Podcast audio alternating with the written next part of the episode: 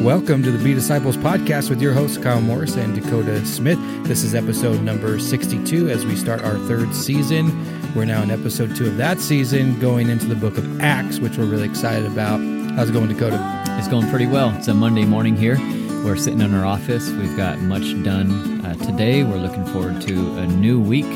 Uh, his mercies are new every morning, and his mercies are new every week as well. Uh, so it's been a busy, very, very busy time in, in church ministry. And uh, looking forward to this next coming month where we can slow down a bit and focus on some things we really want to work on. Yeah, I think April was just event heavy, you could say. We had a lot of stuff to do mm-hmm. rather than plan and ex and getting to the point of execution. There was just a lot of execution. Uh, we went to a conference to, together for the gospel conference. We uh, yeah, we just had a lot of stuff going on, being out of town. We even adjusted our schedule to to make more time for our families. Um, you know, we try to do a lot of moving around to for that purpose. So, yeah, we're in a new month though. It's May, and it uh, I'm excited for. Even though I'm, I'm excited for all that we did, I'm excited for the future. I'm excited for more planning, more learning, more growing, and uh, not to slow down in those areas, but to slow down maybe just in uh, events and extra stuff in different areas, like on the weekends. You know, things that can get overwhelming at times. Yeah. Well, hey, with that being said, let's just jump straight into prayer. We're going to go after a shorter episode today. We're going to be in Acts chapter 1, verses 9 through 14. And um, I think maybe it'd be good just because, you know, we've just started the series, at least to read the first eight verses and after we read it, then we'll we'll study the verses of 9 through 14. So, let me open up in prayer and then we'll dive right in. Father, thank you for this time. Thank you for each of our listeners. We just pray that this would not be done in a, a going through the motions type of way. Help us not just to do this to do this, but um, to really hear the word of God, what you have to say, and for us to glean from the word. I even pray right now for Kyle and I. Would you please help us as we listen to your word and we read your word, help us to be filled by it as well. In Jesus' name, amen. So, Acts chapter 1, verses 1 through 8. Do you want to read it? Sure. All right.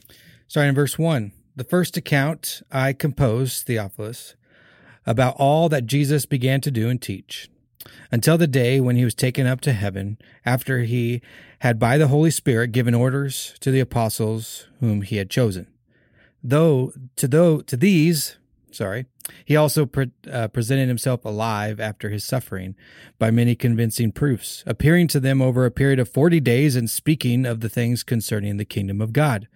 Gathering them together, he commanded them not to leave Jerusalem, but to wait for what the Father had promised, which, he said, you heard of from me. For John baptized with water, but you will be baptized with the Holy Spirit not many days from now. So when the Lord, uh, so when they had come together, they were asking him, saying, Lord, is it at this time you are restoring the kingdom to Israel? He said to them, It is not for you to know times or epochs which the Father has, pa- has fixed by his own authority, but you will receive power when the Holy Spirit has come upon you, and you shall be my witnesses both in Jerusalem and all of Judea and Samaria and even to the remote part of the earth. Yeah, this is the initial scene to the book of Acts. And I think one thing that we discover in the first eight verses is really Jesus' commissioning of really what he wants them to do. He wants them to be his witnesses all throughout the earth. Um, this is Jesus in resurrected form speaking to them for 40 days on earth. But now we get to verses 9 through 11, which is really the ascension. Here's what it says about the ascension. And after he had said these things, he was lifted up while they were looking on, and a cloud received him out of their sight.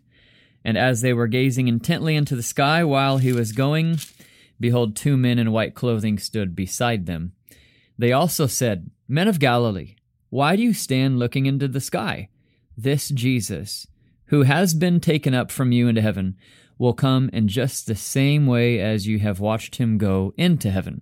So, just stopping there, that's really going to be, I think, the heaviest focus of today, verses 9 through 11, the ascension of Jesus.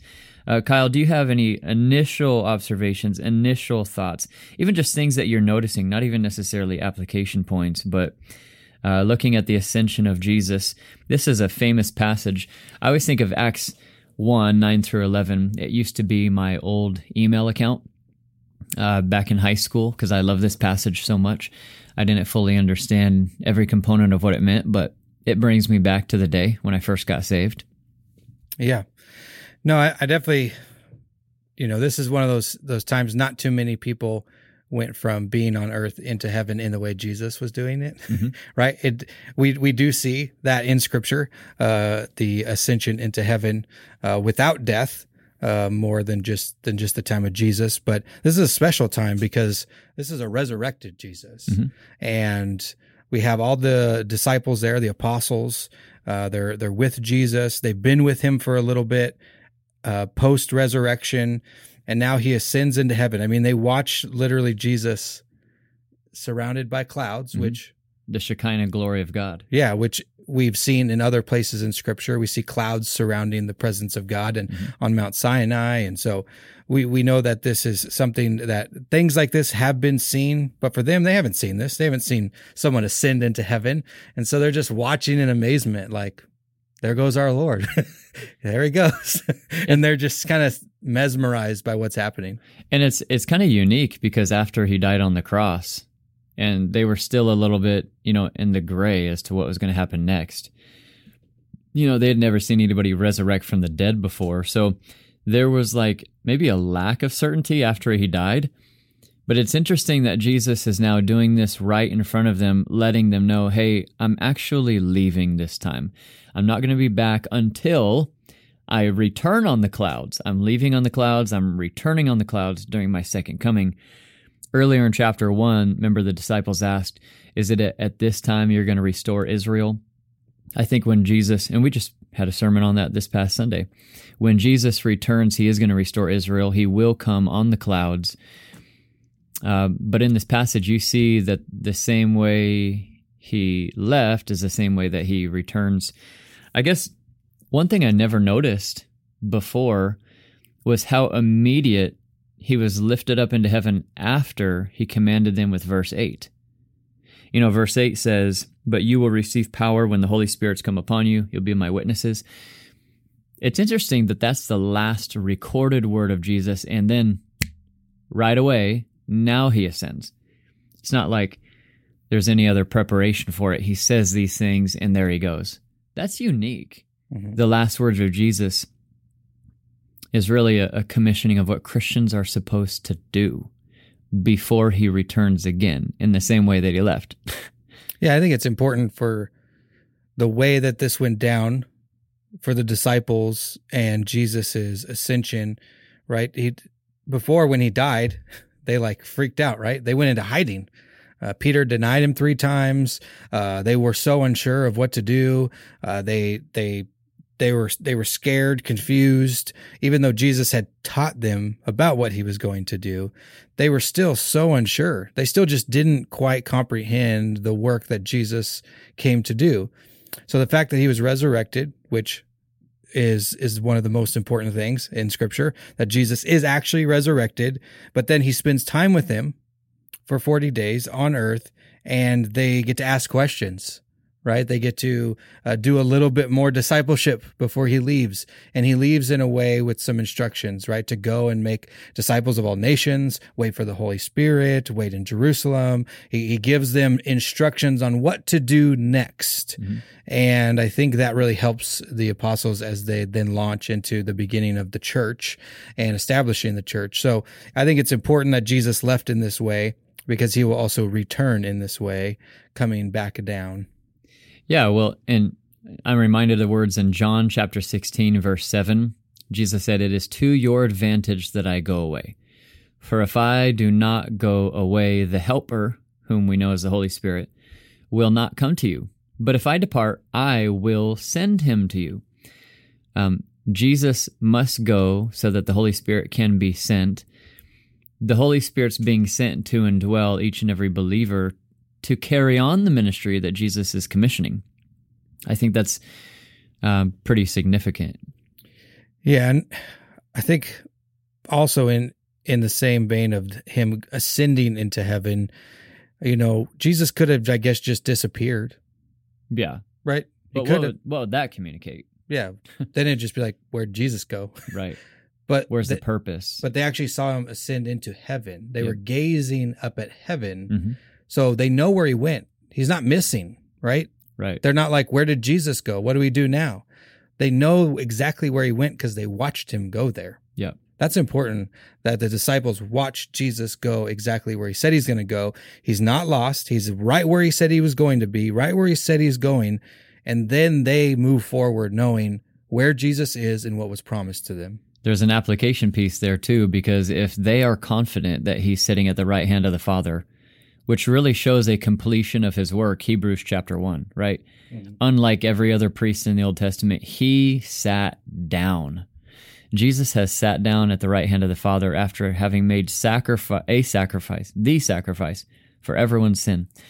Um, if I'm in the midst of difficult ministry, if I'm in the midst of persecution, and if I know that he's still on his throne, maybe even in the midst of, you know, worldwide events, sometimes we like to say, well, I know where my God is. He's still on his throne. And that's true. We just have to guard ourselves against a, uh, kind of that being like a slogan that we use or a banner statement that we know is real, but we don't experience the peace of it. Right. Because, we've got to be able to apply that. well, the piece of it should drive us to something, hmm to, To- obedience. To do what he To do what he told us to do. Yeah. yeah.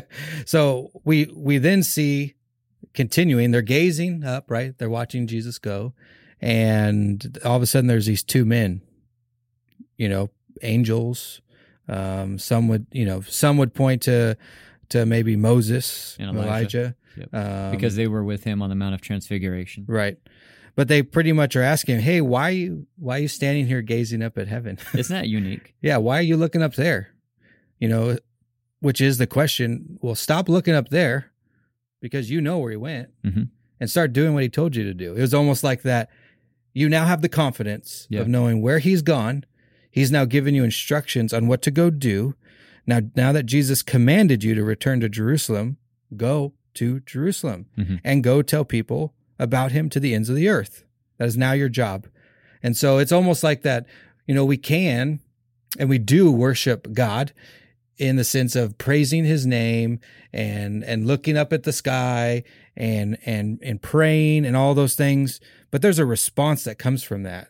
Yeah. Right? Yeah, we worship God, we know where he is, we know where Jesus is on the right hand, but it, it should command a response Mhm. from us the way that we live our lives should be a response to knowing where Jesus is instead of just well I'm just going to focus on God. I'm just going to I'm just going to pray all the time. I'm just going to worship all the time. I'm going to go to church all the time. But but you don't actually go and tell people about Jesus. Right. Like you're missing something then because you're missing the command of Jesus. Yep. You're missing the great commission. You're missing the whole thing that he wants you to do in believing in him. And so we can't miss out. We can't just gaze and be in wonder, which we are, but there's a response to that wonder. And we need to make sure that we go and be disciples of all nations. That's what our podcast is about. You know, we want to uh, be disciples and we want to make disciples. Right. And we do that because of this. Right. Jesus said, go. And so, of course, we love God. We, we, we look around at the wondrous things that he's created. We, And what he's done for us in salvation. Right. And we keep that all in our hearts and we know that. But we know that that should drive something. And it, it is the works that we do for him in obedience to him, not to save us, but in response to salvation. A thought that I just had is like heaven seems to be this place of intrigue because they're staring up. If mm-hmm. you saw heaven, would you not be intrigued as well? Well, how many conversations have you had about what's heaven going to be like? Right. They're And- fun conversations. And now, and he did just say, I go away to prepare a place for you. In my father's house or many mansions. If it weren't so, I would have told you. So Jesus has said that, and they're looking up, and understandably so. And yet it's the, the two who are clothed in white that are saying, Why are you looking up? You need to look out horizontally as far as you can. Mm-hmm. What's the last thing Jesus said? Go to the ends of the earth. It's almost like you're intrigued by heaven, but that's not that doesn't need to be your focus right now. Your intrigue needs to be the places you've never been with the gospel. I'm just now catching that. That is incredible. Why don't you be intrigued about the horizontal rather than the vertical right now? Right. God has you here being intrigued about the ends of the earth rather than your intrigue about heaven. Right. And, and, and he, they continue, right? They say, you know, this Jesus who has been taken up from you into heaven will come in just the same way as you have watched him go into heaven. So Yeah. we know he's coming back. And yes, there's a part of us that is always looking. When's Jesus going to return? Yeah. When's Jesus going to return? I can't wait for Jesus to return. But in the midst of that thought, there should be an urgency Yes. because when Jesus returns, how much more time will people have? Like, we got to tell people now about the gospel. We can't wait till Jesus is coming. There's an urgency. There's an right now. urgency now. because there won't be, there's not an unlimited amount of time Right. to come to know Jesus. Yep. You have your life or his return. Yeah. Like your life is is not very long. Yep. And we need to make sure we tell people the gospel. So in view of heaven, in view of the second coming, our urgency should be to share the gospel. That's right. Um, some other things here on verse 11, maybe you'll notice in some of our notes together, but uh, we don't necessarily receive information about when Jesus will return, but we are told in this passage how he will return in like manner. Uh, so, first of all, how does he ascend? Well, he ascends physically, but he's going to come back physically. He also ascends visibly. He's going to descend in his second coming. He's going to return visibly. He left from the Mount of Olives. And then verse 12, what we'll read here in a minute, tells us that um, the disciples, they left the Mount of Olives. So that's how we get that information. But Jesus ascended from the Mount of Olives. He's going to return on the Mount of Olives. Um, he left in the presence of his disciples. He's going to come back in the presence of his disciples on earth. He left blessing his church, and I think he's going to come back in like manner. I think his church is going to return with him, blessing his church in the millennial reign.